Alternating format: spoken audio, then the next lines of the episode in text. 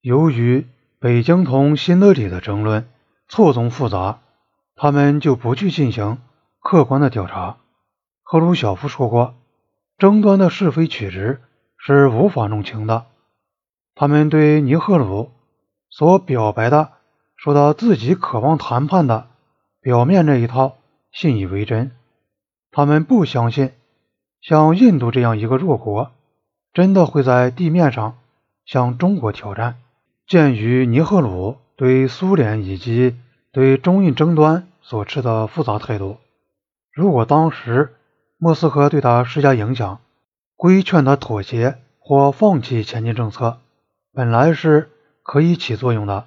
然而，苏联的明确中立态度却鼓励印度坚持自己对边境问题的立场。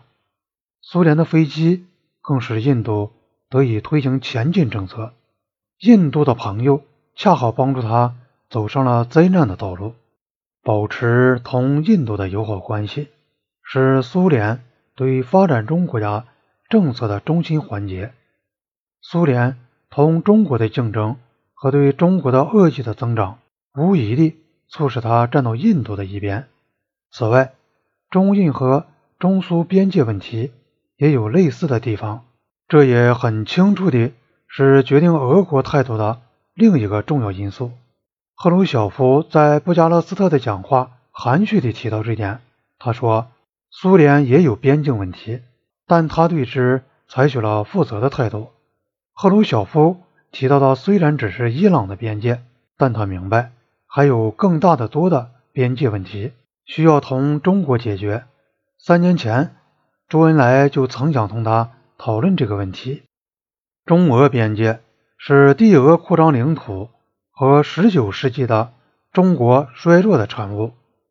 19世纪中叶，俄国恢复了他在200年前就已开始执行的向东扩张领土的政策，吞并了中国在黑龙江以北及其支流乌苏里江以东的所有领土，缩小了中华帝国的版图，割断了中国。同日本海的联系。与此同时，俄国还从中亚西亚方面对中国进行蚕食，侵略中国新疆。在《瑷珲条约》（1858 年）和《北京条约》（1860 年）中，中国承认丧失这些大块领土。1911年，中华民国成立后，中国的民族主义者开始要求废除在多难之秋。强加给中国的不平等条约，收复他以前的边疆。在革命初期，莫斯科洋溢着反映其革命纯洁性的天真烂漫的激情。布尔什维克党人当时有一种冲动，就是要把沙皇遗留给他们的不义之物清除干净。一九一七年，代理人民外交委员列米加拉罕宣布，苏维埃政府。废除沙皇政府同中国缔结的一切不平等条约。一九二零年的加拉罕宣言对上述声明又予以确认。苏维埃联邦共和国政府宣布，以前俄国历届政府同中国签订的一切条约全部无效，放弃以前夺取中国的一切领土和中国境内的一切俄国租界。并将沙俄政府和俄国资产阶级残暴地从中国夺取的一切，都无偿地、永久地归还中国。即使在当时，有的俄国人对他们的东部领地就持有不同看法。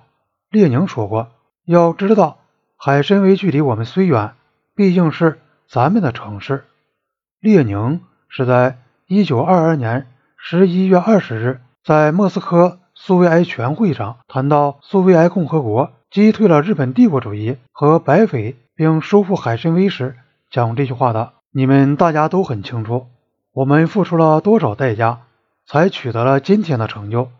你们大家都知道，内战拖了这么久，消耗了多少力量。现在海参崴的收复向我们大家表明，我们是众望所归。要知道，海参崴距离我们虽远，毕竟是。咱们的城市，大家希望我们胜利。这里和那里都是俄罗斯苏维埃联邦社会主义共和国。这种众望把我们从内战时的敌人手中拯救出来，也把我们从进攻我们的国外敌人手中拯救出来。这里我指的是日本。这是列宁全集的一段话。此后不久，苏联就采取了这种观点：不管是不是不平等条约，中俄边界不能改变。他们以后又把《加勒罕宣言》曲解为，只不过是作为谈判基础的基本纲要，而不是苏联政府拟采取的具体步骤的清单。中国的民族主义者以及国民党人继续主张《加勒罕宣言》上怎么说的就应该怎么做。